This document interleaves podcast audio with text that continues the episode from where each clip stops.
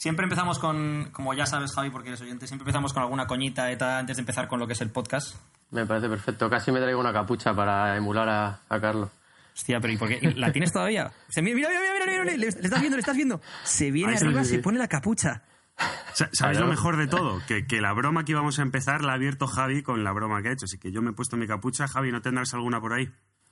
Tengo un gorro de peruano. Un gorro Pero peruano no, dentro. Edu, que no tienes nada por ahí que A te ver, tape. yo os voy a decir una cosa a los dos con cariño, ¿vale?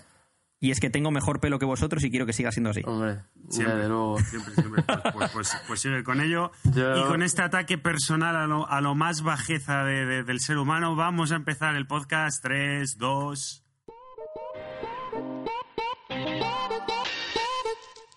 Hola, hola, muy buenas tardes, noches, días, madrugadas. No sé si me dejo alguna zona horaria o no, pero si no, bueno, no os sintáis ofendidos. Bienvenidos a este podcast número 15. Eh, muy especial por varias cosas. Voy a primero, como siempre, a presentar a Eduardo Barrecheguren. Edu, ¿qué tal? Buenas tardes. Buenas tardes. eh, bueno, hay que presentar sobre todo a nuestro invitado de hoy. Por supuesto. Que además Dale tenemos una llamada a tres desde tres sitios distintos. Tenemos a, a Carlo en, en algún eh, suburbio perdido de Dublín. Eh, No, no escucháis las sirenas, como siempre, ¿no? Esto, hoy no, ¿no? tenemos a, tenemos a. Javi, conocido como Fitness Sostenible desde Madrid. ¿Qué tal, Hola. Javi? Hola, muy bien, genial.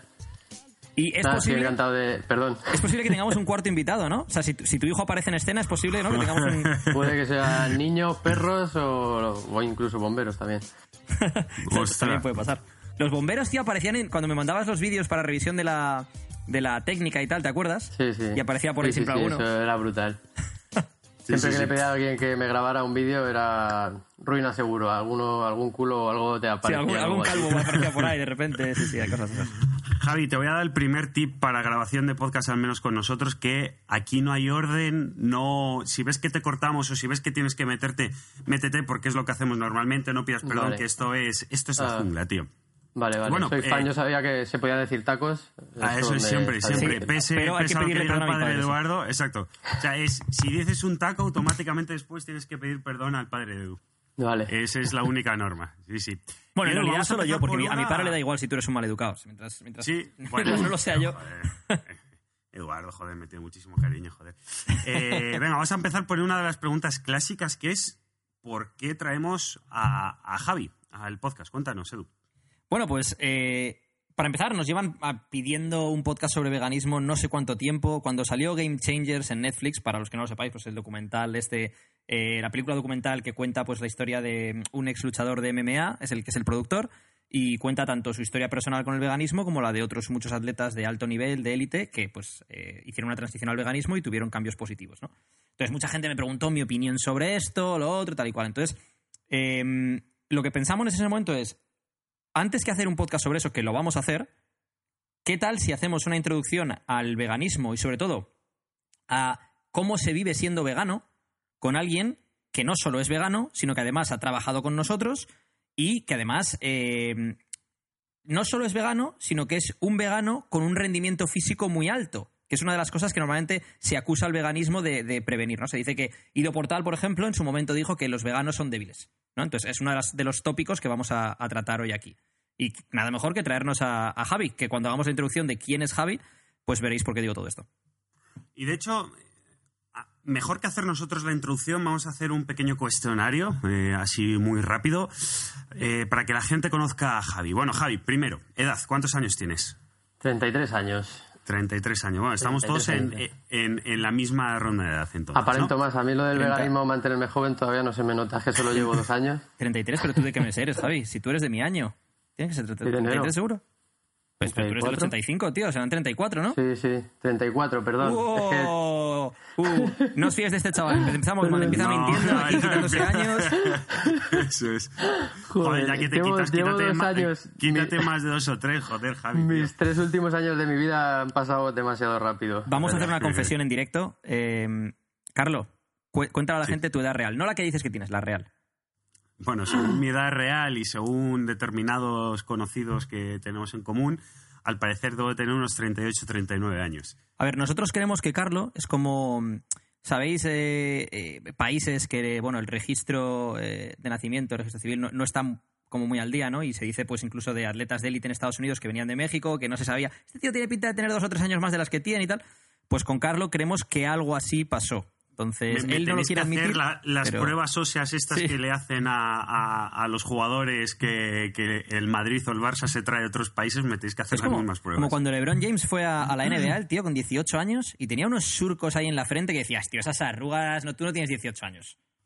Sí, sí, alucinante. Bueno, 33 a- 34 años de Javi, estado civil, Eh, soltero, pero vivo con mi mujer o con mi querida durante hace 12 años ya, así que Tú se querías, podría decir que tú querías la otra. Es que, No Está hay- feo. no hay otra, no está hay otra. feo. Está feo, sí, sí, sí. No hay otra. Eh, y además, creo que tienes hijos, por lo que hemos escuchado anteriormente, ¿no? Dos niños, dos niños, uno de tres y una niña de nueve meses. Así que estoy en Entraremos- pleno apogeo. Joder, entraremos eh, en eso más adelante porque es, es una temática también bastante interesante.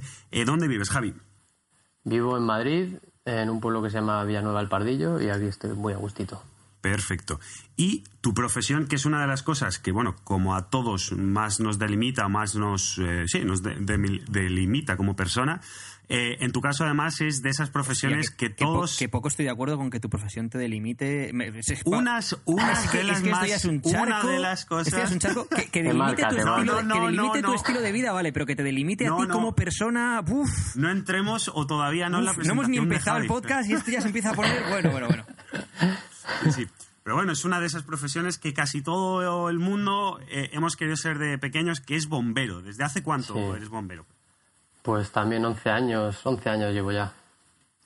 Y con mi mujer llevo más, es que estoy nervioso, chicos. Eh, con mi mujer llevo casi 15 y de bombero llevo 12. Estoy, Llevas estoy... 12 años de bombero. Desde aquí un saludo a la mujer de Javi, que a la pobre le han llamado querida al empezar el podcast. No Sí, nada más. Allá. Nada más Mi empezar. mujer y ahora que la quiero mucho y no, no es mi querida, es mi mujer, aunque no hay nada firmado.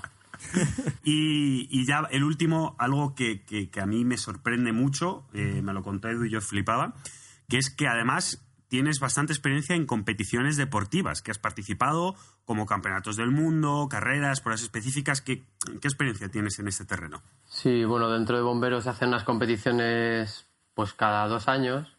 Hay, bueno, cada dos años hay europeos y cada dos años alternando hay mundiales. Entonces, cuando entré de bombero, pues los primeros años siempre estaba participando en estas olimpiadas, en estos eventos. Y bueno, la verdad que me fue bastante bien.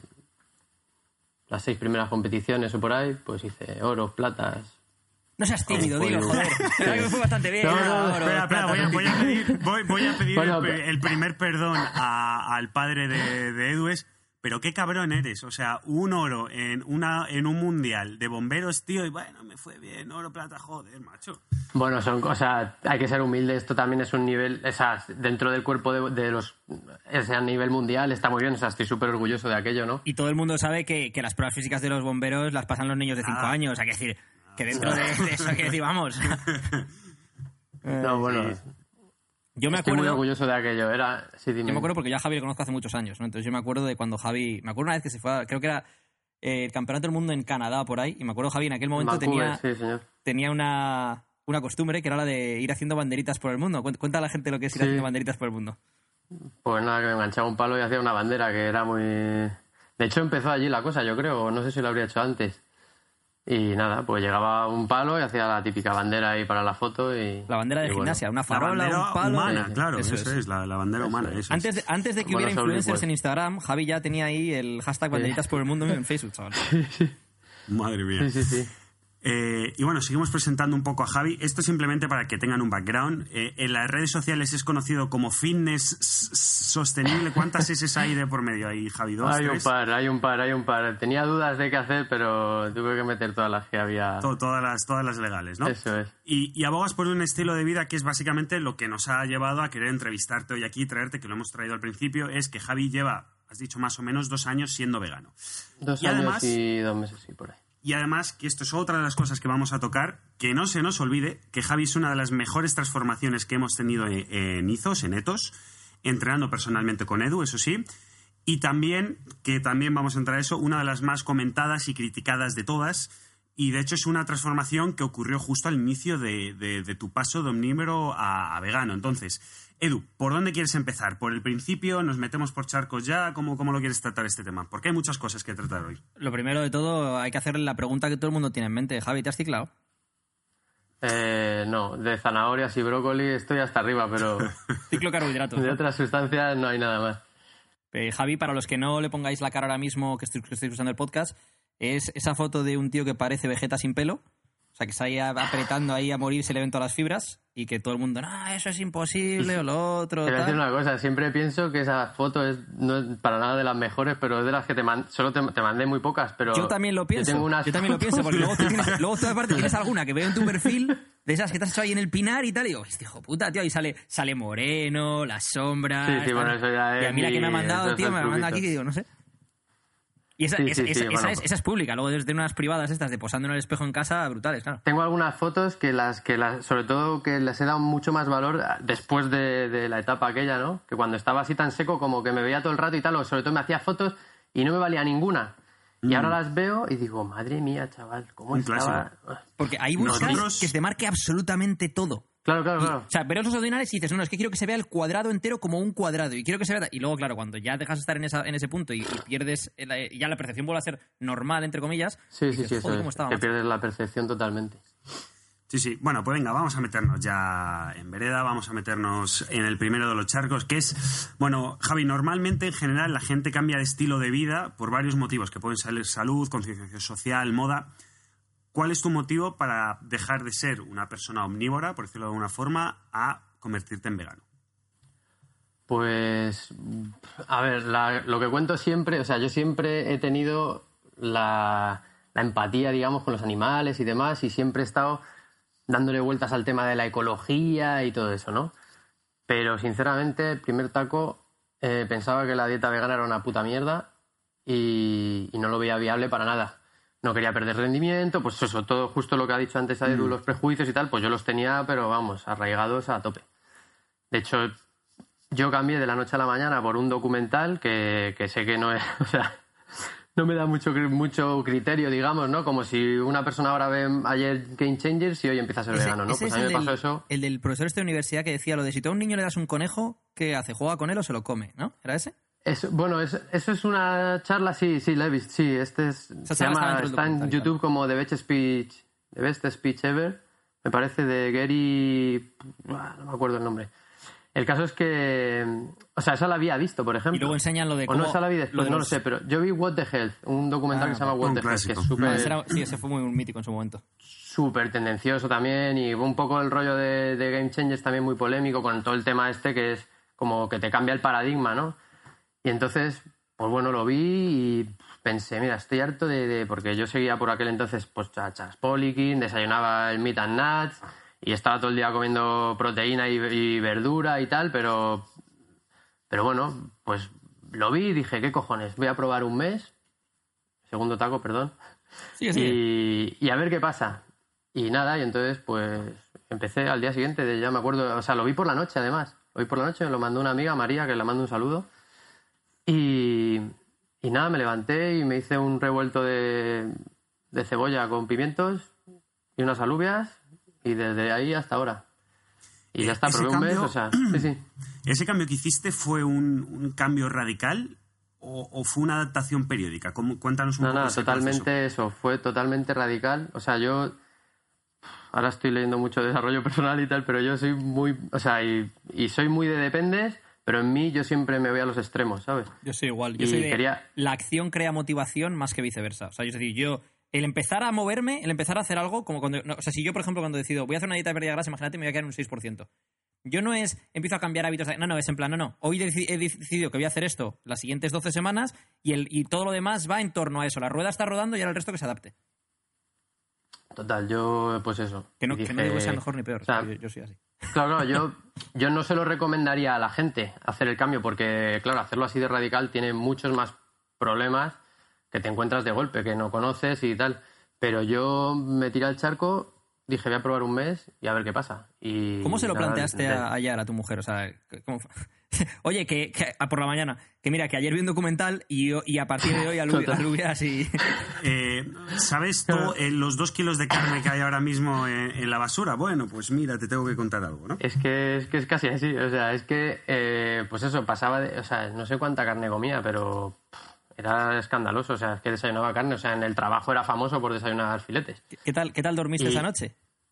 O sea, te, te dio, te dio... O sea, porque para que el No, no, es que te no impactase pensé, de esa tío, forma, digo, no sé. Como puse el límite, o sea, como me puse, mi excusa mental para mí mismo fue, tienes un mes para probar. Y no era definitivo, ¿sabes? Eso es como dice el que quiere, el que quiere dejar de fumar y dice, voy a estar sin fumar, yo qué sé, un tiempo y luego ya veré, pues yo me puse esa excusa. Y como solo era un mes, sabía que iba a estar un mes seguro, quería probar, o sea, quería ver efectos, sentir algo. Y para eso quería, tenía que ser un mes sin parar. Tengo que hacer una Nada, pregunta, entonces- una pregunta que, Sí, sí. que es graciosa respecto a esto. dale, dale. Para los que han visto Game Changers, ¿notaste lo que notaron los de, los de Game Changers cuando cambiaron los burritos? Esa misma noche no. esa Sé- misma sé- noche no. o sea, sé de qué estáis hablando, pero si me podéis acotar para mí el resto, o sea, yo entiendo, creo que Eh, sé por dónde va. Explique, que te explique Edu, lo que creo que es, conociéndote como te conozco, creo que es por dónde va. En el documental de, de Game Changers tenían a tres atletas universitarios, entonces hacer unas pruebas con ellos de, eh, pues, de cuántas erecciones tienen por la noche, les ponen una, pues eso, para las vibraciones o para lo que sea, ¿no? Mientras están durmiendo, eh, en el pene, y entonces eh, una noche lo hacen comiendo carne, un burrito de carne, y al día siguiente un burrito de lo que sea, que no, sea, que no sean animales, y comparan la duración de las erecciones y la cantidad de erecciones que tienen. Entonces, por lo visto, pues cuando yo, la noche que no comieron carne, pues tuvieron más erecciones y más duraderas y tal. Entonces, justo como ha dicho Javi, lo del efecto y tal, digo, pues habrá que preguntarle, ¿no? ese, ese efecto no lo noté esa noche, no, la verdad. O sea, luego fue todo como bastante normal. O sea, realmente de, esos de ese primer mes no recuerdo exactamente. Yo estaba súper motivado. O sea, empecé. Claro, el documental me lanzó como a. Yo venía de un cambio, ¿sabes? Venía de, que esto tampoco. O sea, lo di un poco de background también que para que la gente se ubique. Pues eso, yo había estado muy en forma, pero muy en forma. Luego tuve una lesión de rodilla gravísima, me rompió el cruzado y el, y el menisco. Estuve seis meses, volví, me recuperé todo esto siendo omnívoro, claro. O sea, estaba dando eso, background de unos años anteriores, ¿no? Todo esto cuando, cuando hiciste la- las, la- nada, lo del oro por aquí, la, la plata Eso por allá. es, eso como, es. ¿no? Había ganado un oro, había ganado, había hecho una plata. Mi primera competición hice una plata, luego en un europeo hice un oro. Y luego creo que entre, me- entre medias ganamos un campeonato de España de fútbol 7 de- en bomberos. O sea, también jugaba al fútbol. está bien porque me hace gracia porque lo cuentas como cuando yo he hecho una pachanga de voliplaya o algo así, lo dan, una, una pachanguita de voliplaya ahí bien, luego al... Bueno, eso, o sea, son es otro rollo, ¿vale? No, es- o sea, lo que- no lo quiero vender como algo a nivel profesional. Está claro que yo, como te digo, o sea, es como, no es como ganar la carrera popular tampoco de tu pueblo. Hay un nivel, ¿sabes? Hay un nivel, pero son pruebas que no es, no es por ejemplo, hay más nivel en si tú te preparas, si tú en estas Olimpiadas te apuntas al 5000, ¿sabes? Hay más es más cercano al atleta. Yo era, esto era un, se llama Toughest Competitor Alive, o sea, como el más fuerte sobrevive o algo así. Y son ocho pruebas, como muy variopintas, muy mezcladas, y entonces es un poco, no hay tanto nivel en ese sentido de profesionalizado, Claro, pero, pero te ¿sabes? Como cada uno- ser bueno en cosas muy distintas, ¿no? Eso es, sí, sí, sí, es durísimo, es durísimo. Tienes que pero ¿qué correr, pasa? tienes que... ser fuerte, tienes que ser es, ágil, tienes que ser... inteligente porque, o sea, sobre todo yo creo que las competiciones se ganaban un poco allí porque mucha gente que, por lo menos presumía otras marcas, luego al hacer el compendio, pues se le iban a tomar por culo. a lo ¿sabes? mejor eres un máquina haciendo press de banca, pero, pero, pero haciendo press de banca... Claro, pero está. después de haberte metido un 5000, haber nadado, haber subido la cuerda y no sé qué, llegas a la banca y dices, no, si yo me voy a 150, y dices, pues te has cascado 120, no sé. ¿Sabes? Pues eso, bueno. El caso es que cuando me recuperé de la rodilla, ¿qué pasa? Que también una cuestión de ego, yo qué sé, me volví loco y me y en vez de volver a jugar al fútbol tranquilamente, pues me apunté a tres equipos, tal, no sé qué, bueno, me volví a joder. Y cuando me estaba recuperando, pues me compré una casa, tuve un niño, me estuve un año reformando la casa, bebiendo, fumando, esto no lo hagáis niños. Y, y, nada, y entonces justo al acabar ese periodo en el que venía de dos lesiones, de haberme, de haberme re- rehecho dos veces, pues, pues estaba con ganas de volver a retomar eso, mi, mi mejor versión, ¿no? Y estaba empezando, llevaba dos o tres meses retomando. Me hice vegano de la noche a la mañana y nada, y, eso, hasta hoy. Y luego pues empecé con vosotros. Eh, el enfoque a nivel mental ya hemos dicho que es un poco, eh, bueno, eh, echa andar y ya, verá qué, y ya verás qué pasa.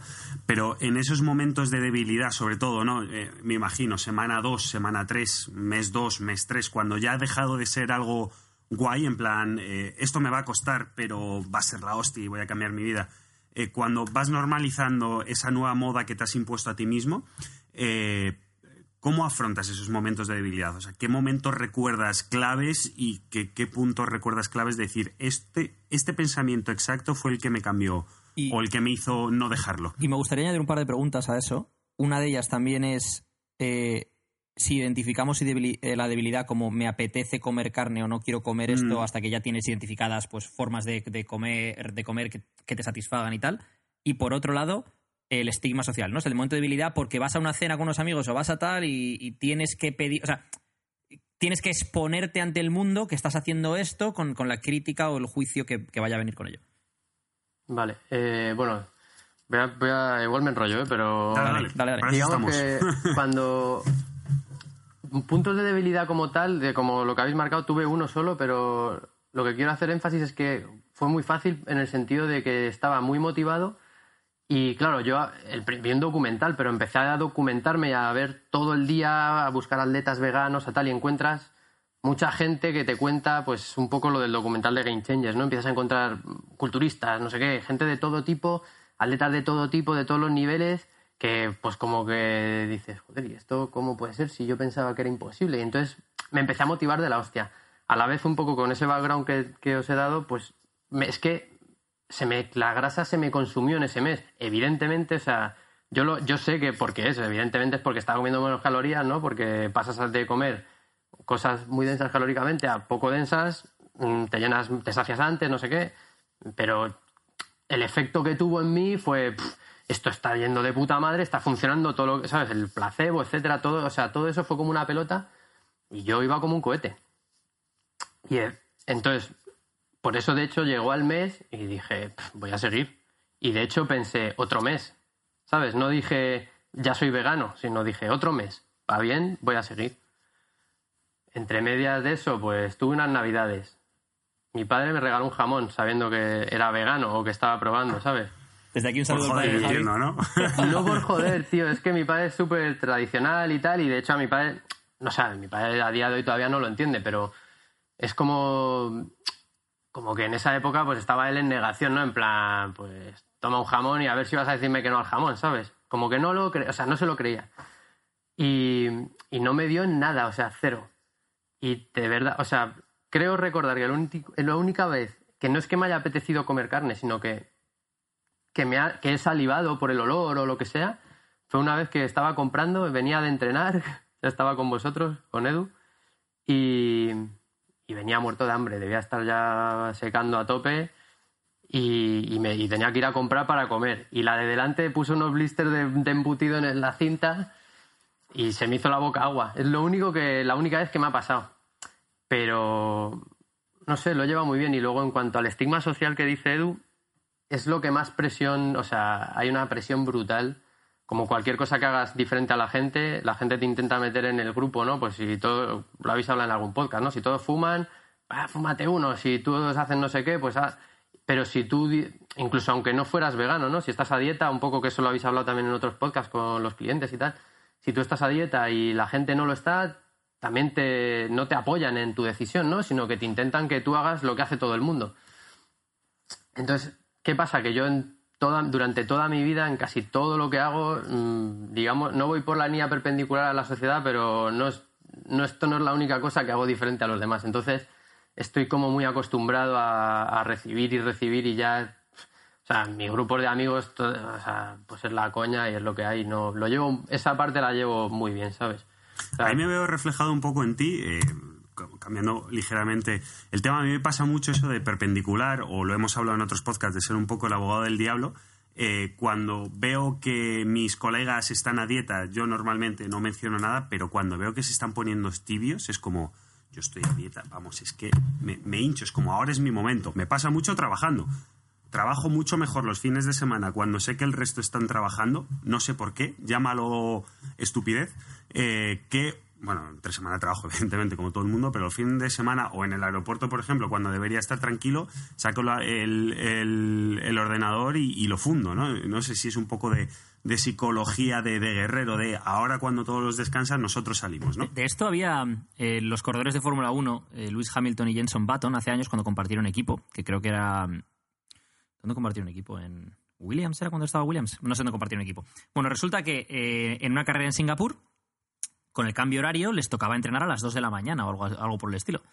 Y entonces le preguntaban a ambos, en plan, bueno, ¿y qué te parece tal? Y le decían a, Lewis Hamilton, ¿qué te parece entrenar a las 2, 3 de la mañana? dice, me parece la hostia, porque estoy ahí entrenando yo solo en el gimnasio del hotel y veo como el resto de la ciudad está durmiendo de fiesta y ahí es cuando me doy cuenta de por qué yo soy el mejor del mundo, bla, bla, bla, bla, bla, ¿no? Y le preguntan a Jenson Button, una puta mierda, porque estoy ahí entrenando y veo a la gente que está ahí durmiendo o está de fiesta y mira, yo podría estar ahí en la, en la azotea. Y, y- y era exactamente lo mismo, dos prismas completamente distintas, dos formas distintas de verlo, ¿no? Creo que ya todos sabemos quién es Lewis Hamilton y no mucha gente que no sigue la Fórmula 1 sabe quién es Jenson Button. Entonces, yo creo que eso ya de por sí, pues, eh, eh, es... Sí, es, es un indicativo, claro. Sí. Eso es. Eh, cambios. ¿Qué has cambiado en estos dos años? ¿Cómo, ¿Cómo te notas primero a nivel mental y a nivel físico? Pues estoy muy bien, la verdad. o sea, de notar como tal, como decir, eh, eh, estoy mucho mejor, todo lo que se cuenta en el documental, no, pero sí que es verdad que estaba acojonado. O sea, yo empecé a ver, como a ver cuándo se me- igual que se me derritió la grasa, estaba esperando a que se me derritieran los músculos, ¿sabes? Estaba como un poco a ver cuándo pasa y a ver cuándo empiezo a perder rendimiento.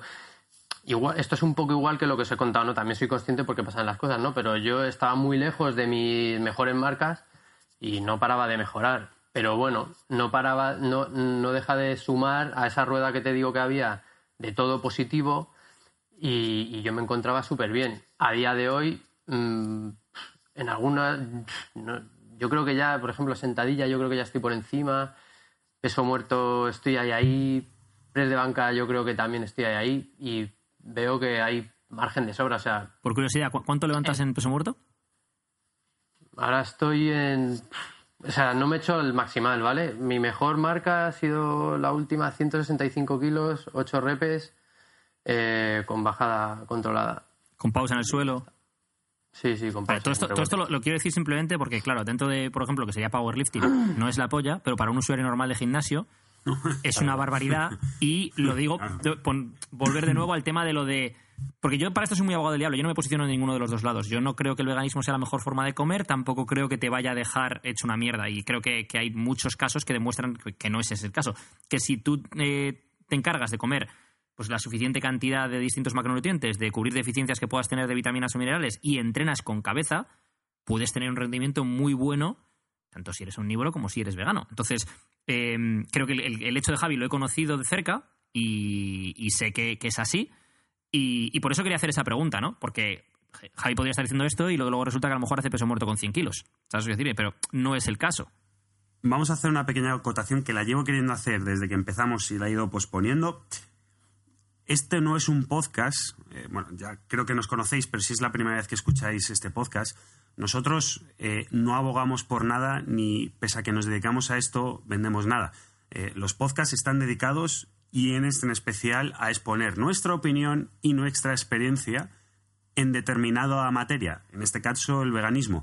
No estamos diciendo que el veganismo sea la hostia, ni que el veganismo sea una puta mierda. Estamos dando la opinión y la experiencia de gente que lo ha vivido y de profesionales que trabajan con ello para que vosotros mismos lo leáis y después tomáis decisiones o no, simplemente. Javi, eh, eso, ¿qué cambios notas en tu mente y en tu físico?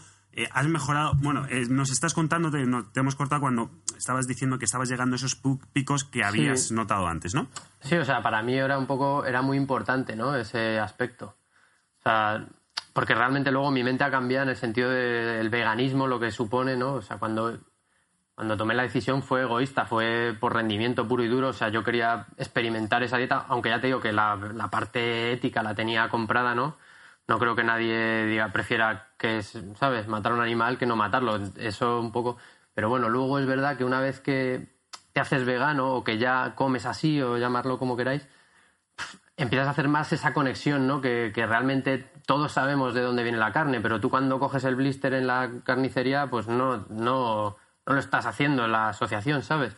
Sin embargo, luego como que no sé si es porque lees más o estás más metido en el mundillo o lo que sea, pero realmente empiezas a hacer la conexión como de manera mucho más brutal, ¿sabes? Y, y bueno, pues sí que éticamente al final eso no deja, o sea, es un refuerzo positivo para mí, ¿no? Me siento bien por, por hacerlo, ¿sabes? No digo que esté mal no ser vegano, pero que al hacerlo, pues no deja de, de, o sea, que estoy metiendo en una camisa aquí, pero que te, que te refuerza personalmente. Vamos, que yo me siento este bien es el por... podcast de los charcos, tío. Métete hasta lo la sé, lo sé, lo sé, lo sé.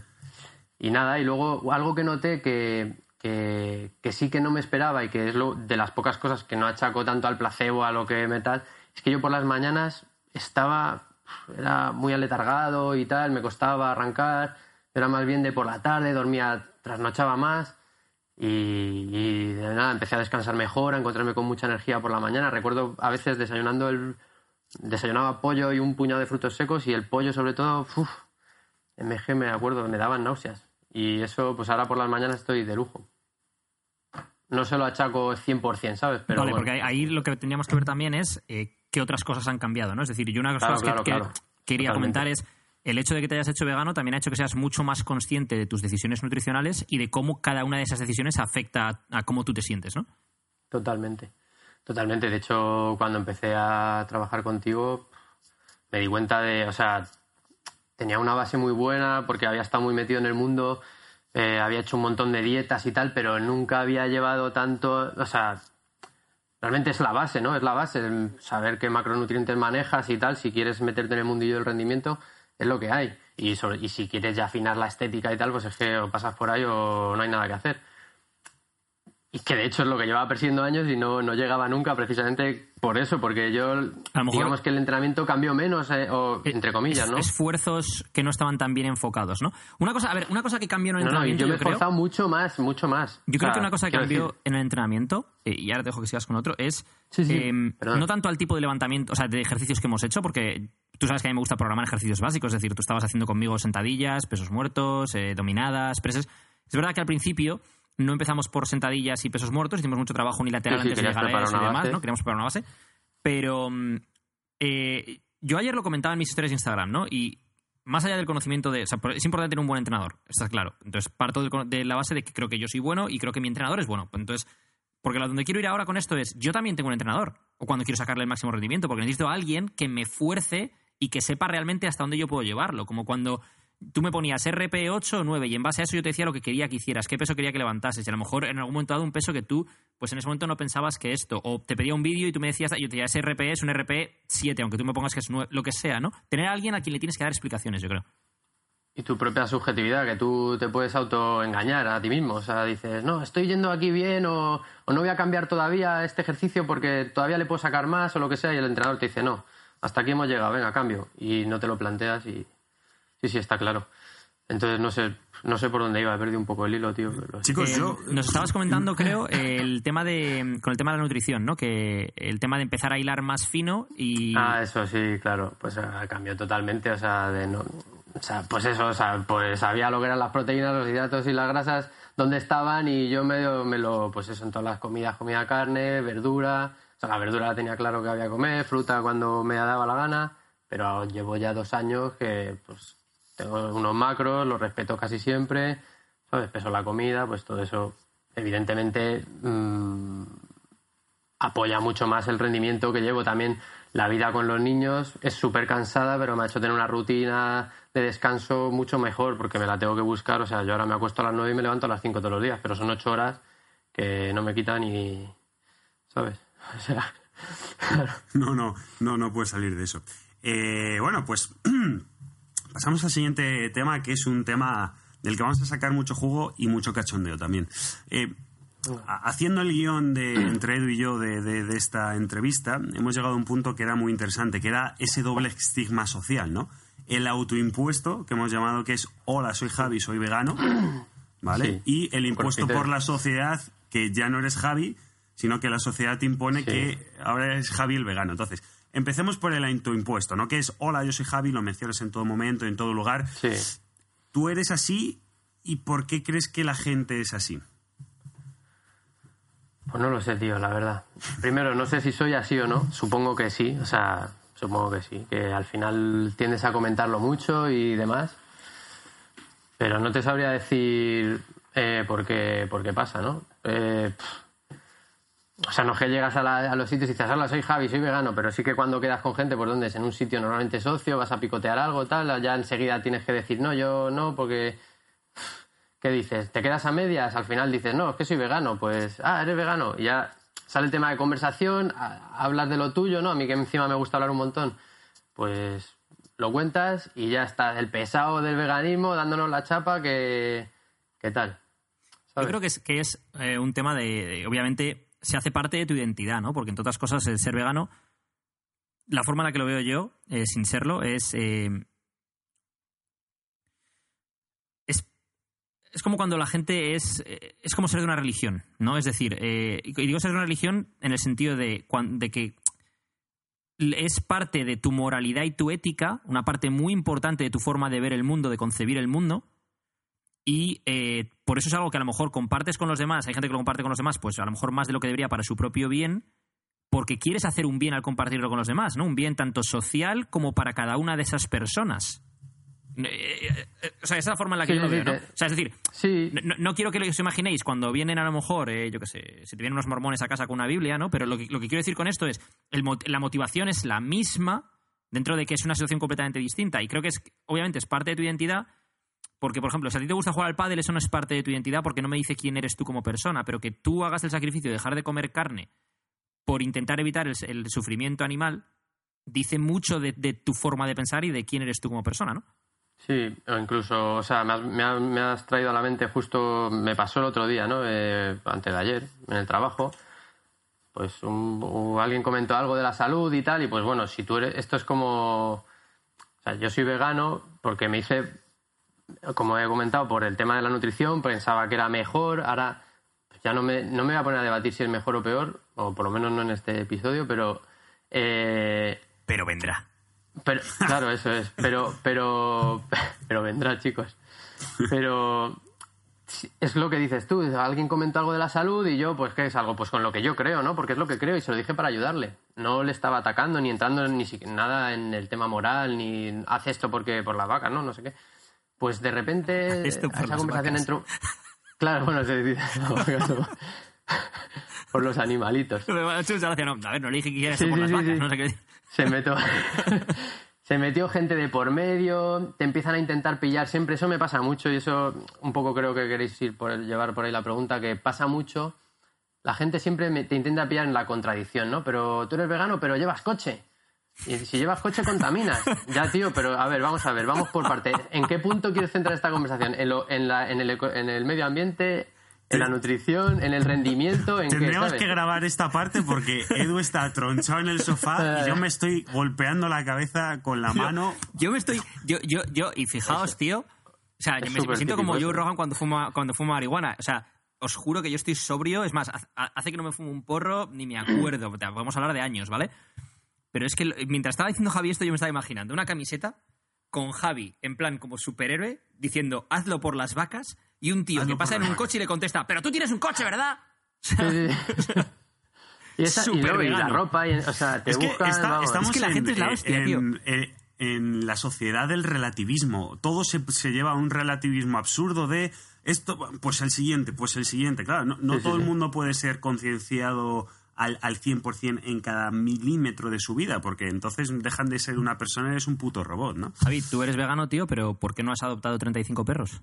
Porque seguro que hay Ya, 35 tío. perros que necesitan adopción. 35. Javi, Javi tío, tú, hay- tú- tú eres vegano con y vas con ropa, tío. Yo, pf, los veganos Eres un que vegano ir de palo, tío. Eres un taparrabos, vegano de palo, tío. Joder, madre mía. Nada, nada, fuera. Oye, por cierto, es que esta pregunta la tenía para luego para las preguntas, pero la tengo que hacer ahora. Dale, dale, cuando quieras. Si eres vegano, ¿puedes comer polen? Uf. Es que nos la han hecho por Instagram Pues- y me ha parecido la hostia. ¿Sí? Sí, sí, sí, Pues sí. no, no, ni la entiendo, pero es verdad que con el tema de la miel, por ejemplo, hay un rollo. Yo, por ejemplo, yo no tomo miel ahora mismo porque pues, no me aporta nada en mi las dieta. No, la, no, no, no, te puedes decirlo, tío. O sea, igual que, Sí. igual que lo otro. O sea, No, no, pero por las vacas pues, y por las abejas, tío. O sea, no.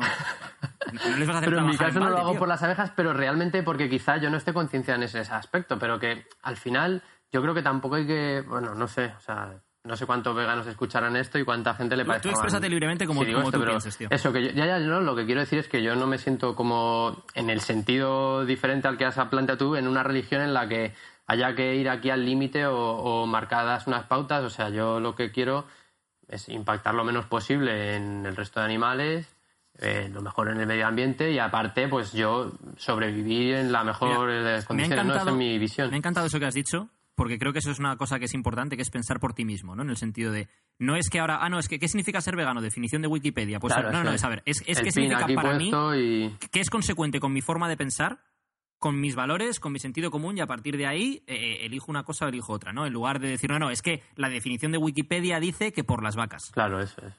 Eso es, pero es un poco lo que hablamos. Cuando hablas con la gente parece que te sacan aquí el listado de a ver por dónde te pillan, eh, pero esto no lo has hecho en cor- conforme al manual. Y tú, pff, joder, tío. Esto es como lo de la gente que fuma, ¿no? Yo, yo, pues, tampoco fumo, pero cuando dicen lo de, si no fumases, podrías haber ahorrado no sé cuánto y te hubieras comprado un Ferrari. Bueno, ¿y dónde está tu Ferrari, gilipollas? Claro, O sea, que- claro. la, la gente al final siempre Sí, te quiere sí. salir con cosas que dices, pero de- vete a casa, Cuando vete a casa. Y espérate, Claro, voy, a ser yo el primero, que te va a salir con cosas. La primera pregunta canciosa. ¿Qué Uh. opinas de los padres que al ser veganos les inculcan el veganismo a sus hijos? Y espérate que se escuche la caída del boli. Ahí la tienes. ¿Qué opinas? Pues la tengo muy clara esta, la verdad, porque me la han hecho mucho. Eh, lo, lo veo bien y te digo, más, mis hijos no son veganos, pero lo veo bien. Más que como inculcar, en mi caso, pues como os decía, ¿no? Si es que yo pienso que es la mejor opción nutricional, pues ¿qué vas a hacer por tus hijos? Lo que tú consideras que es mejor, evidentemente, si estuviera... O sea, entre, todo esto entrecomillado, ¿no? Porque esto es como el que piensa que lo mejor es no vacunar a sus hijos y no le vacuna y, y se carga a su hijo, ¿sabes? Pero bueno, aquí Oye, por las vacas, tío. eh, y por las vacas, que también tienen hijos.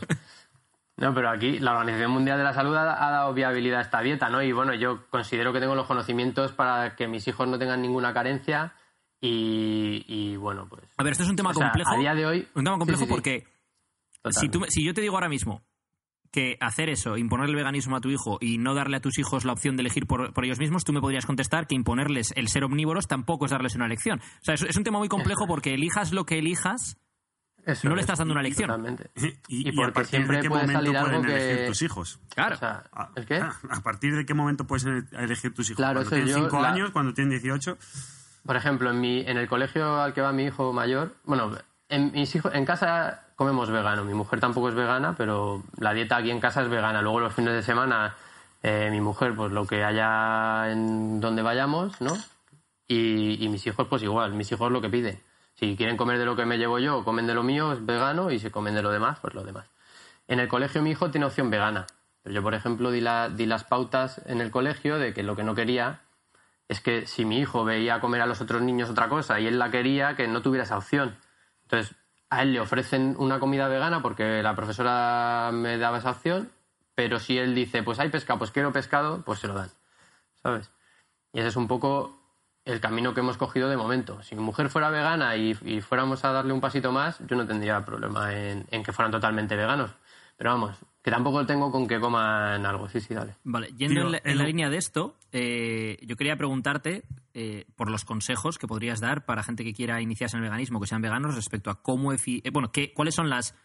eh, las cosas que deben preocuparles más, por ejemplo, deficiencia de B12, ya sabes, todo este tipo de cosas, en plan que puedan...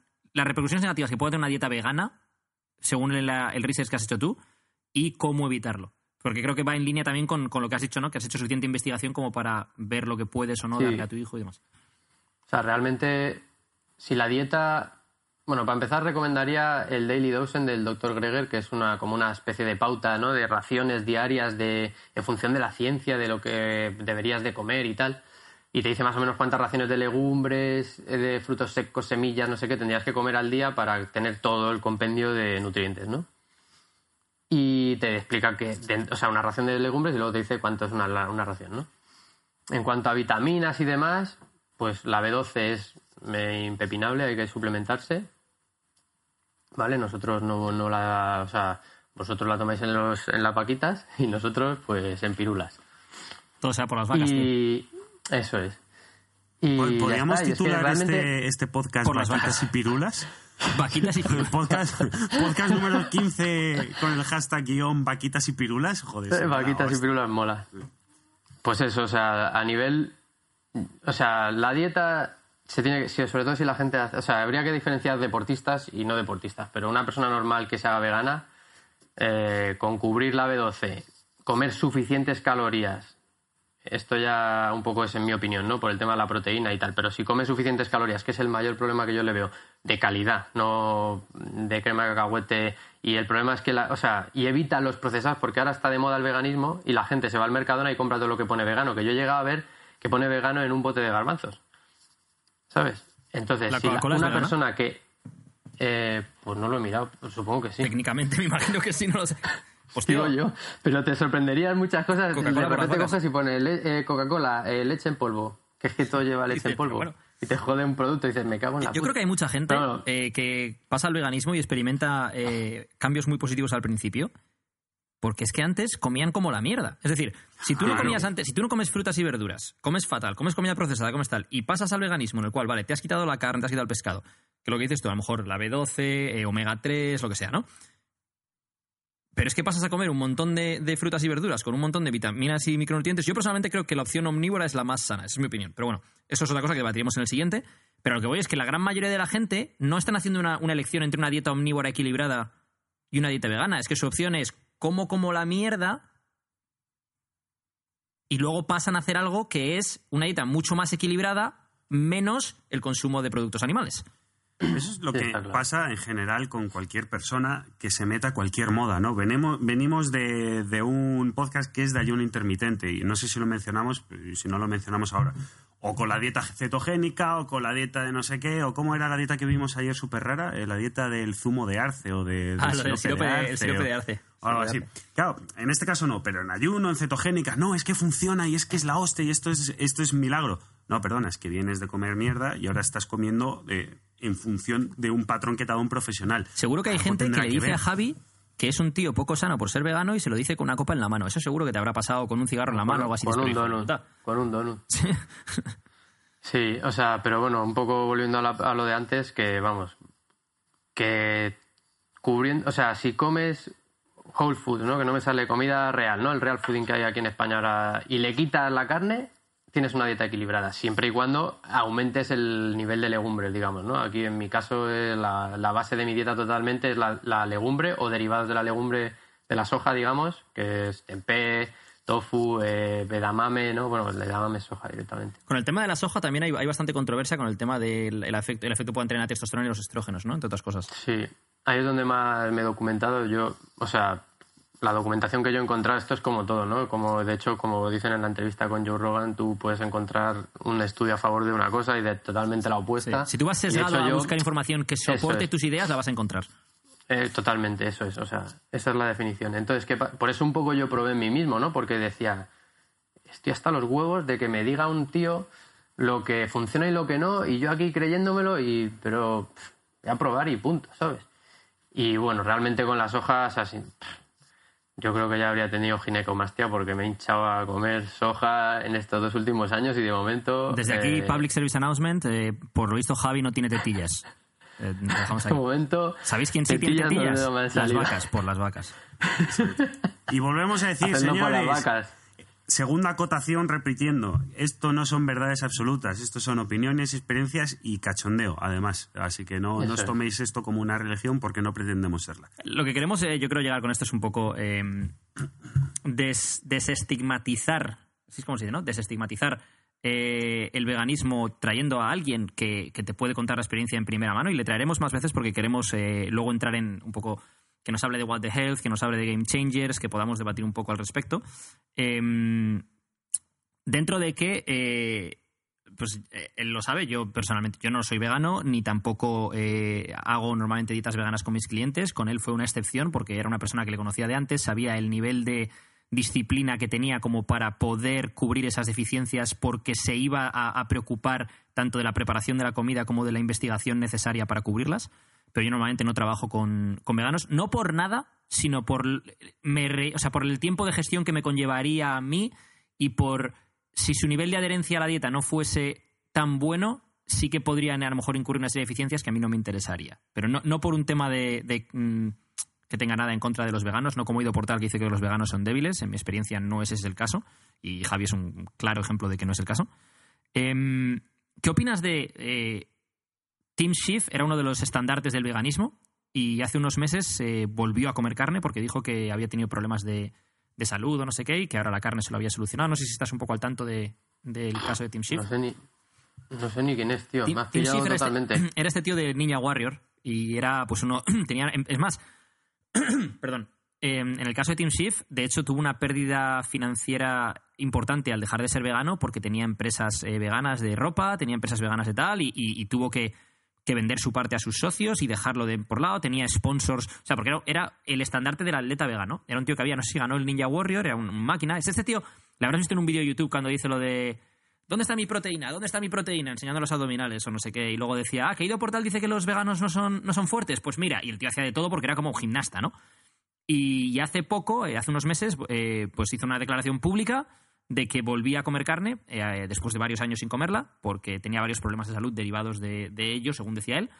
Y, mm, y era interesante sobre todo porque para que Tim Schiff hiciera eso, es decir, para él había no solo no había un beneficio económico, sino había una pérdida económica muy importante al, al hacer eso y hacerlo público. Entonces, bueno, si no, hacemos una cosa, échale, échale un vistazo a, a Schiff y a su historia para que cuando hagamos el siguiente podcast y hablemos de Vale. De Game Change, de eso, podamos también hablar de... de Vale, te doy una opinión así por encima, pero, o sea, hay muchos casos, ¿no? De veganos que, que se vuelven y tal. Había una chica también, Ravana, que, que era crudivegana. Igual, ella tenía, o sea, vivía, no sé, de Instagram. Era la típica influencer aquí con millones de seguidores y tal. Y, de la noche a la mañana desapareció y empezó a contar que ella necesitaba, que empezó a comer pescado porque también tenía alguna carencia que cubrir y tal. No sé, o sea, habría que ver en realidad a este tío que, que achaca realmente la dieta para poder decir algo con criterio, pero no sé, yo a, a día de hoy la verdad que no siento nada, mis analíticas están perfectas y tal, y, y- y, bueno, al respecto me ha venido a la mente que, aunque no venga muy a cuenta, eh, cuando le hacen la entrevista a Charles Poliquin en London Real, que me ha venido a la mente, tú la has visto, ¿no la tienes? ¿La, Sí, la viste? con bueno, que en paz descanse, por cierto, Charles Poliquin, que le he mencionado varias veces, que, que dice que, que había un estudio que él manejaba, ¿no? Que, que los veganos tenían un... O sea, que la gente que se hacía vegana tenía un cociente intelectual más bajo. Pero es que luego la gente que se hacía vegana, o sea, era, te hacía- elegías hacerte vegano porque eras más tonto, pero es que luego, por ser vegano, te volvías más tonto todavía.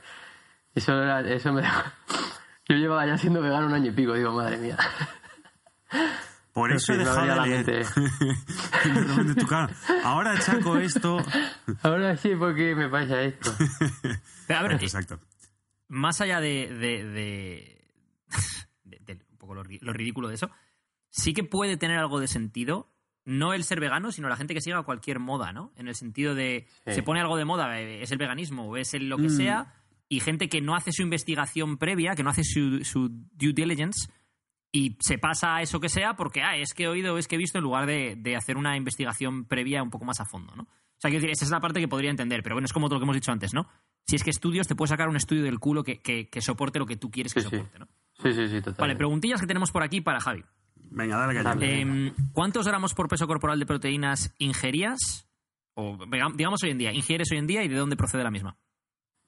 He hecho, he pasado de 180 cuando estaba contigo, más o menos lo tuvimos fijo. Y ahí estabas en 70 kilos aproximadamente, si no recuerdo mal. Llegamos a los 66 y empezamos como 73, Llegué a 74, ¿no? 66 y subimos a 80 desde los 66. Esa es otra cosa que quería decir. Con Javi hicimos la pérdida de grasa que visteis mucho y luego hicimos una fase de ganancia de fuerza y masa muscular en la cual llegó a pesar 80, no estando seco, pero para nada estando gordo. Y, ambos procesos eh, los, los hizo siendo veganos. Es decir, que, que se puede. Es más difícil porque es más difícil cuadrar tus macros en ese sentido, es decir, llegar a la suficiente proteína cuadrando el resto. Ahora bien, otro debate podría estar en eh, si una vez cubres una, una, digamos, un requisito proteico y un requisito de grasas, si el resto de tus calorías las puedes rellenar de forma indiferente con más o menos grasas o carbohidratos. Ahí, ahí hay un debate también que podríamos incluso entrar en ello. Sí, sí. Bueno, yo en mi caso personal ahora estoy probando con... Me he bajado, lo mínimo que he tomado de proteína ha sido 150, quería bajar a 150, pero más que por... O sea, no, más que por una creencia nutricional de que fuera mejor o que no fuera suficiente tanta proteína, por liberarme un poco, ¿sabes? Porque es lo que dices, un poco para llegar a esas cantidades de proteína tienes que hilar más fino siendo vegano, evidentemente. Sobre todo, también depende de la fase, porque el último volumen que he hecho me, metí 600 gramos de hidratos y que la proteína me, me ¿sabes? Me venía de cualquier lado, no tenía que hacer nada. Pero cuando estás en 200 gramos o 250 o 300 gramos de hidratos, pues es más complicado, ¿no? Tienes que hilar más fino o a lo mejor abusar más, entre comillas abusar, digo, porque a lo mejor en vez de tomarme un, cazo de proteína que son 30 o 35 gramos, pues echarme 60 todos los días de proteína, ¿no? Vale, siguiente pregunta. Has tenido. Hay varias sobre la proteína, o sea que me las voy a saltar porque viene a preguntar lo mismo. Es posible llegar a las proteínas necesarias, cómo llegas a las proteínas, Hay tres o cuatro que, es lo mismo, ¿no? Eh, y luego hay otra que dice: ¿Has tenido notado algún tipo de mejora a nivel digestivo? No, de hecho, en una de las preguntas que me hizo Carlos me vino a la mente esta anécdota y se me había olvidado. A mitad del. o a partir del sexto mes o séptimo mes de veganismo, al principio no noté nada a nivel digestivo que de hecho era una de las preocupaciones que yo tenía siempre a nivel dietético, que algo no estaba yendo bien, ¿sabes? No muchas fatulencias, tal, te hablo cuando era omnívoro. Siempre sentía como que algo no me iba bien dentro, o sea, a nivel intestinal, a nivel digestivo. Y, nada, y cuando me hice vegano, pues todo bien, tal. Pero quizá eso, cuando ya empecé a meter más proteína, tal, que empiezas a comer a lo mejor más veces lo mismo porque abusas de un producto porque te da más proteína y demás, pues de repente empecé a tener unas flatulencias increíbles y no, y no paraba, tío, no paraba, era como una fábrica. Y ya, claro, me empecé a... Claro, de un día suelto, pues dices, bueno, pues no pasa nada, ¿sabes? Algo me habrá sentado mal. Pero tuve una racha larga, que coincidió cuando estábamos afinando mucho, que yo creo eso, pues que al final creo que fue por abusar de cierto tipo de, pues por ejemplo, la, soja texturizada, ¿no? Que me da 50 gramos de proteína por cada 100. Pues no llegó hoy, pues venga, soja texturizada aquí, a mansalva. 150 gramos de soja texturizada, 70 gramos de proteína, venga, a tomar por culo. ¿Qué pasa? Que al final, pues eso, pues no sé. Pero a partir de un tiempo, no sé, pasaron, pasó, pasó tiempo, ¿eh? pero a lo mejor tres o cuatro meses se regularizó y a día de hoy actualmente me puedo meter lo que quiera, vamos, lo que quiera, ya más o menos ya igual tengo mucha más habilidad, que controlo más una variación de productos y demás y nada, estoy súper bien. Casi, no, igual, esto ya es una percepción y no está basada en la realidad, pero diría que funciono mejor a nivel intestinal que antes de ser vegano, pero ya es una cosa ya mucho más subjetiva. Esto va en línea con la siguiente pregunta, que es si habías notado algún tipo de mejora general en la salud. Pero aquí yo quiero acotarla más de lo que nos han preguntado, que es si en, alguna, en algún tipo de parámetro objetivo, como puede ser unos análisis de sangre o algo por el estilo, o si ha sido más algo subjetivo. Pues igual, en la primera analítica, o sea, yo me hice una analítica al mes de ser vegano, ¿vale? La, porque claro, cuando vi que, probablemente iba a seguir, dije, joder, no, tengo, no voy a tener, o sea, al final estoy haciendo todo esto por experimentar y no tengo con qué comparar, ¿sabes? claro, y dije, me hago unos análisis ya. O sea, no tengo análisis, los últimos que tengo de siendo omnívoro 100%, no, no sé ni de cuándo son, ni los he buscado. Pero bueno, al mes de ser vegano es con los que estoy usando para comparar, ¿no? Digamos. Y el primer año me subió el colesterol. que se supone. Claro, claro. Eh, ah. que... Y yo dije, hostias. Pero realmente creo que es porque también el primer año abusé más de crema de cacahuete y cosas así, no sé. No lo sé, no sé. Ahora este año ya está todo más. Está igual. O sea, la analítica está igual. ¿Cómo... Pero es que era de puta madre mi analítica, la verdad. ¿Cómo, ¿cómo organizas tus comidas? ¿Cómo es un día de comidas de Javi? Pues teniendo en cuenta que tengo los dos niños, hago dos, o sea, yo cocino dos veces. Me levanto y me hago el desayuno para mí para mi hijo, que me hago un porridge gigante, ahí que le meto de todo y ahí para tener cubro proteína, hidratos y tal, grasas de calidad, y luego ya me hago una comida grande, que la, o sea, me hago una, cocino una vez que reparto en dos o tres comidas. Pero mi base es, la base suele ser legumbres, ¿vale?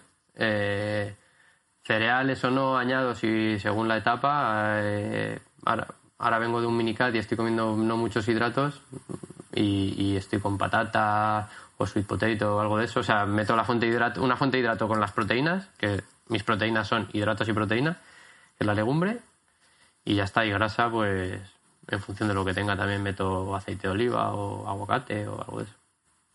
Eh, y en dos comidas me reparto más o menos todo más preguntas? Porque aquí es que casi todas son sobre las proteínas, sobre la B12 que ya lo has contestado antes. Mm, mm, mm. Bueno, sobre la proteína igual matizar eso, que realmente si tienes un requisito ahí concreto, pero mucha gente que pregunta lo de la proteína no sabe ni cuántas proteínas come. Mucha gente ni siquiera Ese entrena y pregunta sobre las proteínas. Y al final, Claro, si no, entonces, si no entrenas, tu requisito proteico es mucho más bajo también, porque no necesitas. Claro. eh, no, no vas a hacer síntesis proteica que necesites estimular y que necesites hacer post eh, rotura de fibras. Claro. Si no entrenas, que no te mide que no te estés perdiendo un kilo a la semana de peso para, para empezar, ¿sabes? Que es lo que le pasa a la gente que se hace vegana, que se queda, oh, pues estoy adelgazando súper bien, ¿sabes? Y está quedándose, pues eso, anémico Nos- y demás. Nos han preguntado también, esto es una pregunta de spam, pero me ha parecido graciosa, así que la voy a, la voy a hacer igual. Eh, ¿Batman o Superman? No soy nada friki, tío. Pero, Pero, bueno, tío, a ver, de- oye, de- una de- cosa, te- está, no, no, no, no, a ver. puede ser vegano, tío. No, Vamos a ver, no vamos a ver. puede. No, nada. Carlos, Carlos, Carlos, es que te está mintiendo porque sabes cuál es su apodo. Javi, ¿cuál es tu apodo, tío? El friki. Friki, no. Dice, el Es friki, el friki dice, no soy nada friki y le Sí, llaman pe- el sí, friki. pero- ¿Será cabrón? Friki en el sentido cómics y todo eso. Friki en el sentido cómics y todo eso. Y, y friki, Eh, entonces, de ¿en qué? pequeño No me me molaba mazo Superman, pero no, pero era sin criterio, o sea, era de Superman de pequeño, estaba todo el día disfrazado de Superman. Así que, bueno, pero luego es que tuve el disfraz de Batman también. No sé, no, val- no, no tengo criterio para opinar aquí. Eh, Nike o Adidas. Eh, escuché un poco la conversación el otro día, pero y voy a, voy a contestar en función de ese criterio. Pero es que yo soy minimalista, tío. Solo llevo Vivo, Five vivo, Fingers. vivo, vivo, Vivo barefoot o five fingers. Exacto. Sí, eh, Five Fingers, yo creo. Five fingers, ahí separando los deditos. Pasa que para, para salir, para ir a comer con cualquiera, pues Vivo, vi- tengo que vivo, tirar de vivo es más camper o de vestido, vivo vivo es más vestido, sí. Claro, bastante más. Eh, sí. Bueno, pues eh, Que que eso sepa- podéis hacer un podcast también, por cierto. O por lo menos Sí. meterlo en un popurrí de todo, El tema cajón de- desastre. sí, con el tema de lo del minimalismo y el tema de De- la salud de deberíamos hacer uno un, un cajón desastre, eh, literalmente, Eso. porque nos, no- nos llegan de preguntas y de peticiones. Nos llegaba el otro día un comentario en el podcast que ya lo comentamos sobre qué opinaba yo personalmente de la situación. No, perdón, qué opinamos los dos de la situación de Carmelo Anthony. Era como, pero de, pero, pero de Pero, dónde pero porque habías hablado tú de eso en el, situación? en el podcast, tío. O sea, es que, no, no, es que- habíamos tocado, no, habíamos tocado que nos gustaba la NBA y habíamos tocado algo de Kobe, pero joder, muy, muy, muy eh, colateralmente, ¿no? Pero bueno, Bueno, sí, ¿y qué- un y- cajón desastre. ¿Y qué opinas de la situación de Carmelo Anthony? Pff, Bueno, es que ahora ha cambiado, porque ahora le han fichado los Portland Trail, los Portland Trail Bla- Blazers. joder, A raíz de la ¿cómo lesión de? Gasol, ¿tú crees que está relacionado o no? Eh, no, no, porque necesitaban otra cosa. De hecho, bueno, han fichado a un tío que no les aportaba lo que ellos teóricamente necesitaban y aún así llevan ganando varios partidos seguidos y tal. Bueno, es un tío que es muy bueno, eh, pero que ha sido, en mi opinión, como siempre digo, ha sido, eh, de- o sea, el marketing ha hecho mucho por él. Es un tío que ha metido muchos puntos, pero no ha sido definitivo ni para llegar a unas finales de conferencia, que creo que no ha llegado, ni para ganar un anillo, ni para básicamente nada más que meter puntos, levantar la manita, hacer gestitos y tal. Entonces, bueno, no todos pueden ganar anillos, eso está claro, pero no ha sido un tío que competitivamente haya llevado la liga a otro nivel, ni siquiera sus equipos. Por tanto, bueno, no es un tío que, me, que sea fan especialmente. Desde aquí un saludo a Carmelo, que nos estará, escucha- que nos estará escuchando. Eh, eh, sobre su Ferrari, que está encima de una mansión de 12 millones de dólares como mínimo. O sea que yo tampoco tengo mucho que decir, ¿no? Pero bueno. Javi, eh, Madrid, Madrid o Atleti. no te pregunto Barça porque siendo de Madrid espero que no seas del Barça. Eh, he sido del Madrid siempre, he sido del Madrid siempre. Pero estoy muy desconectado del fútbol, pero se me puede, si me tenéis que encasillar, del Madrid. Sí, yo igual. Yo ahora acá no lo sigo nada y tal, pero desde aquí un saludo a, a todos los del Atleti, pero yo soy de Madrid. ¿Tú, Carlos, de, de qué eres? Yo soy del Madrid también. Lo que me gusta Men- ser diferente. Menos mal, porque si, no, porque Madrid. si no Luis Fran se iba a llevar, se iba a llevar Ostras, no, macho. no, mencio- no mencionemos al diablo aquí, por favor. A Luis Fran le tenemos que traer Fran, un día. muy- Tenemos que traer un día. a Bueno, Luis ¿os Fran. puedo meter el dedito? Bueno, no lo voy a hacer. por favor, vamos, siempre, siempre, dale ahí. siempre.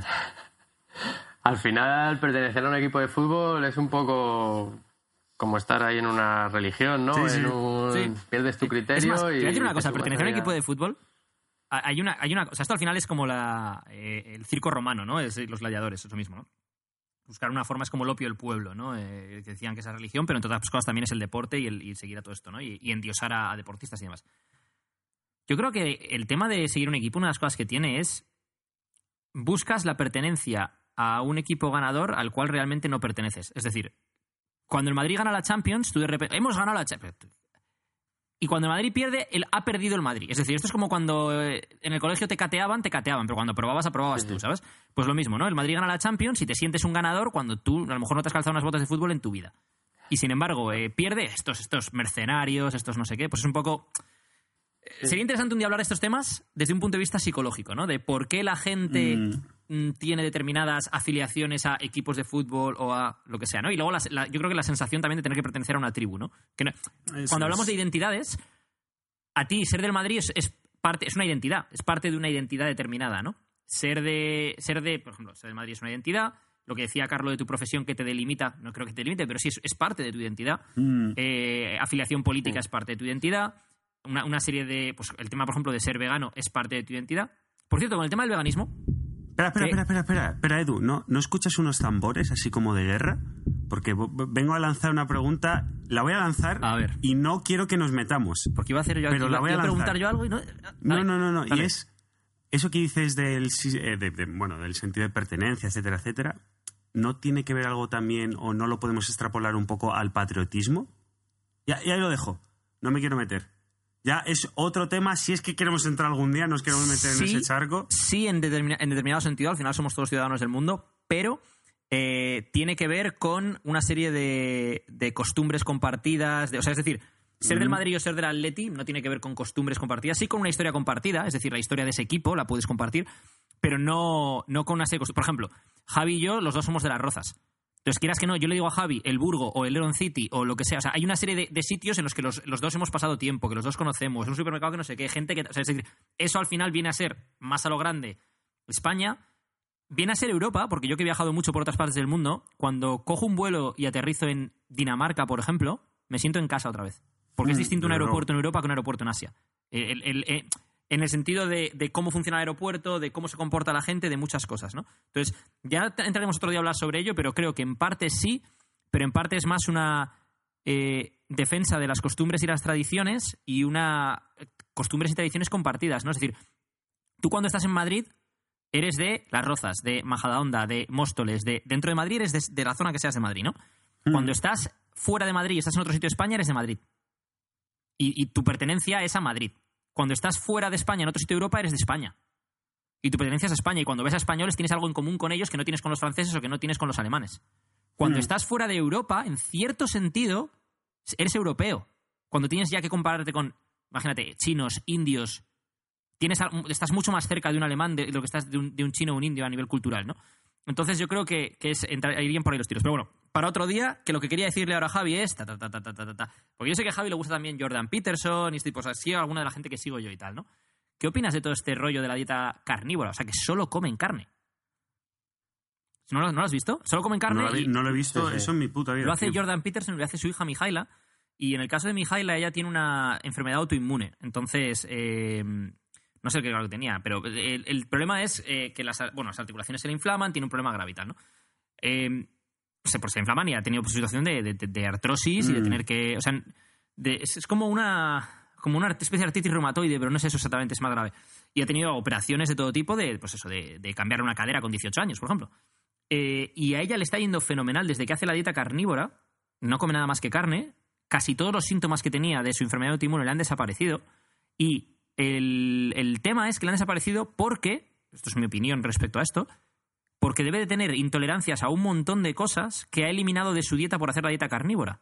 Es decir, no por la dieta carnívora como tal, sino por todas las cosas. Imagínate que, tienes, que a ti tienes un problema con el trigo y no paras de comer trigo. Tienes un problema, imagínate, con el embutido y no paras de comer embutido, con lo que sea, ¿no? Imagínate que eliminas todas esas cosas. Pues yo creo que ella debería tener un montón de problemas con cosas que normalmente no dan problemas. Te puede dar un problema una manzana y es poco común que la manzana te dé un tipo de intolerancia. Es la gente es más intolerante al gluten de lo que es a las manzanas. Entonces, a lo mejor ella tenía problemas con cosas que son poco habituales, tenía problemas con muchas de esas cosas y al haberlas eliminado, ha dejado de tener esos brotes de- porque la inflamación le ha desaparecido porque ya no está tomando aquello a lo que es intolerante. Sí, no sé, totalmente. Eh, o sea, totalmente esa hipótesis, pero bueno, que puede ser, yo que sé. Lo que pienso es que a largo plazo tendrá que ir reintroduciendo otro tipo de alimentos, pero bueno, Habrá- no sé, esto ya es meterse- claro, es que evidentemente. Una de las cosas que a mí me llama la atención es, eh, hay un libro que me gusta de, de Rob Wolf. Rob Wolf la gente le conoce mucho por la dieta paleo y todo el tema que, como, y todo el, cómo ha ido con Cross y todo ese rollo también y tal. Em, pero Rob Wolf tiene un libro que se llama... Ah, no me acuerdo cómo se llama. Porque me viene a la mente ahora lo de What the Health por el documental de antes. Sí. Es, no me acuerdo cómo se llama. y es- y es- lo, lo tengo en mi Kindle. Y es un libro que trata de comer de forma individualizada para ti mismo, ¿no? Es decir, que hay gente que Sí. dietas altas en hidratos le funcionan bien, hay gente que dietas altas en grasas le funcionan bien, hay gente que ya no solo a nivel de perder grasa, no perder grasa, sino a nivel de sensaciones, de energía, lo que decía Javi de, Sí. de dejar de estar aletargado por la mañana, a lo mejor ahora ya no está aletargado por la mañana Sí. porque algo que ya no come, que a lo mejor le estaba sentando mal y que él no lo sabía, pues le estaba afectando, o a, o a lo mejor está comiendo más de algo que necesita comer y a lo mejor duerme mejor, se, se levanta mejor, lo que sea, ¿no? Eso, pero bueno, todo este tipo, todo lo que ya sea eso, yo creo que lo podemos dejar para el día que debatamos más lo que es el veganismo o, o cualquier otro, y, y que lo podamos comparar eh, también con otros, eh, otras vertientes nutricionales, ¿no? Porque una de las cosas que quiero hacer aquí, por eso, eh, y ya recalco mm, lo que decía Carlo antes respecto a que esto tampoco es, esto no es ni apología del veganismo ni en contra del veganismo.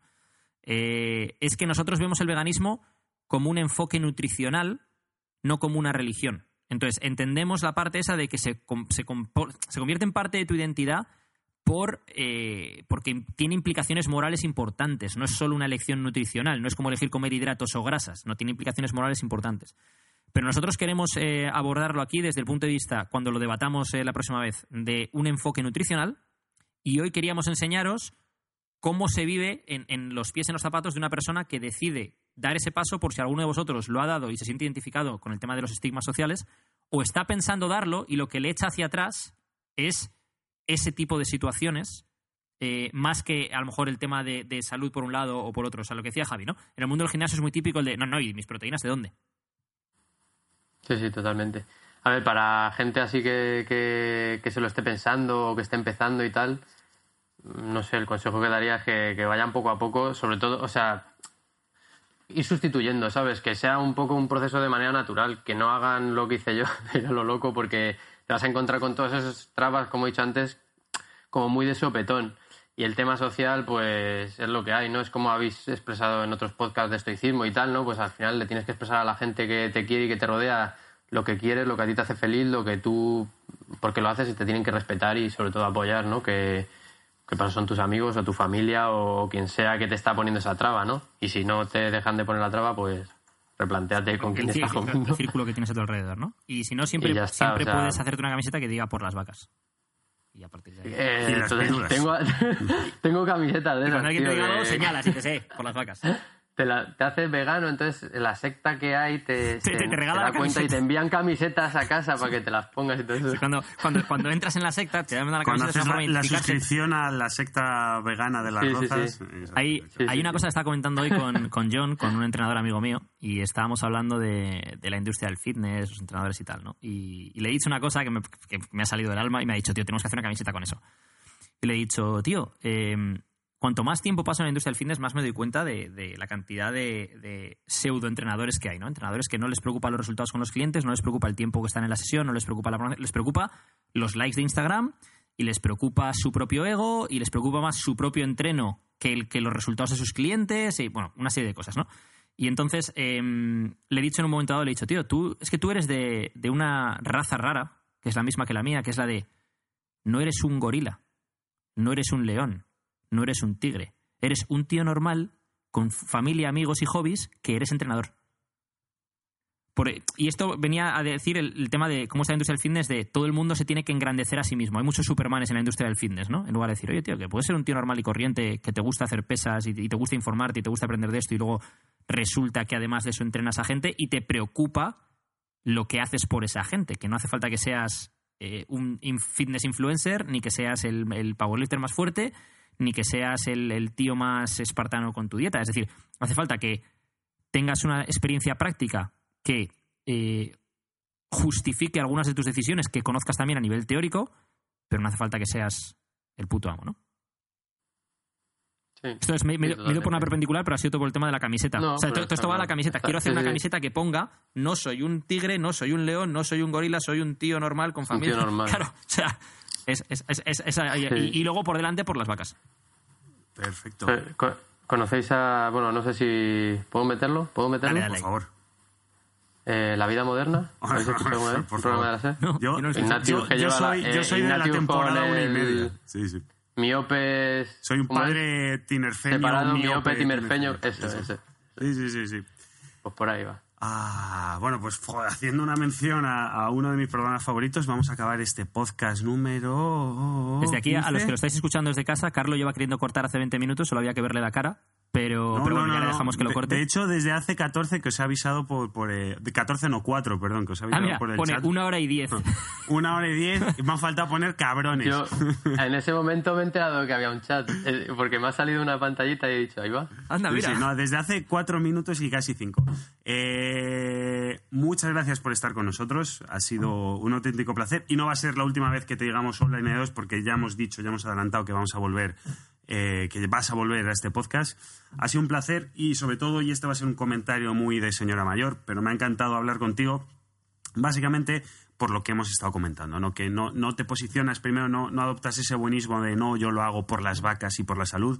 Lo has dicho claramente, pues estaba concienciado, quería probar, quería probar mi rendimiento como iba y eso me ha ido ah, metiendo en la rueda que cada vez ha ido más rápido y más fácil, ¿no? Y eso creo que, bueno, que pocas veces alguien puede expresarse con tanta libertad en- a través de redes sociales y sin tanto marketingiano, ¿no? Así que muchas gracias por eso, Javi.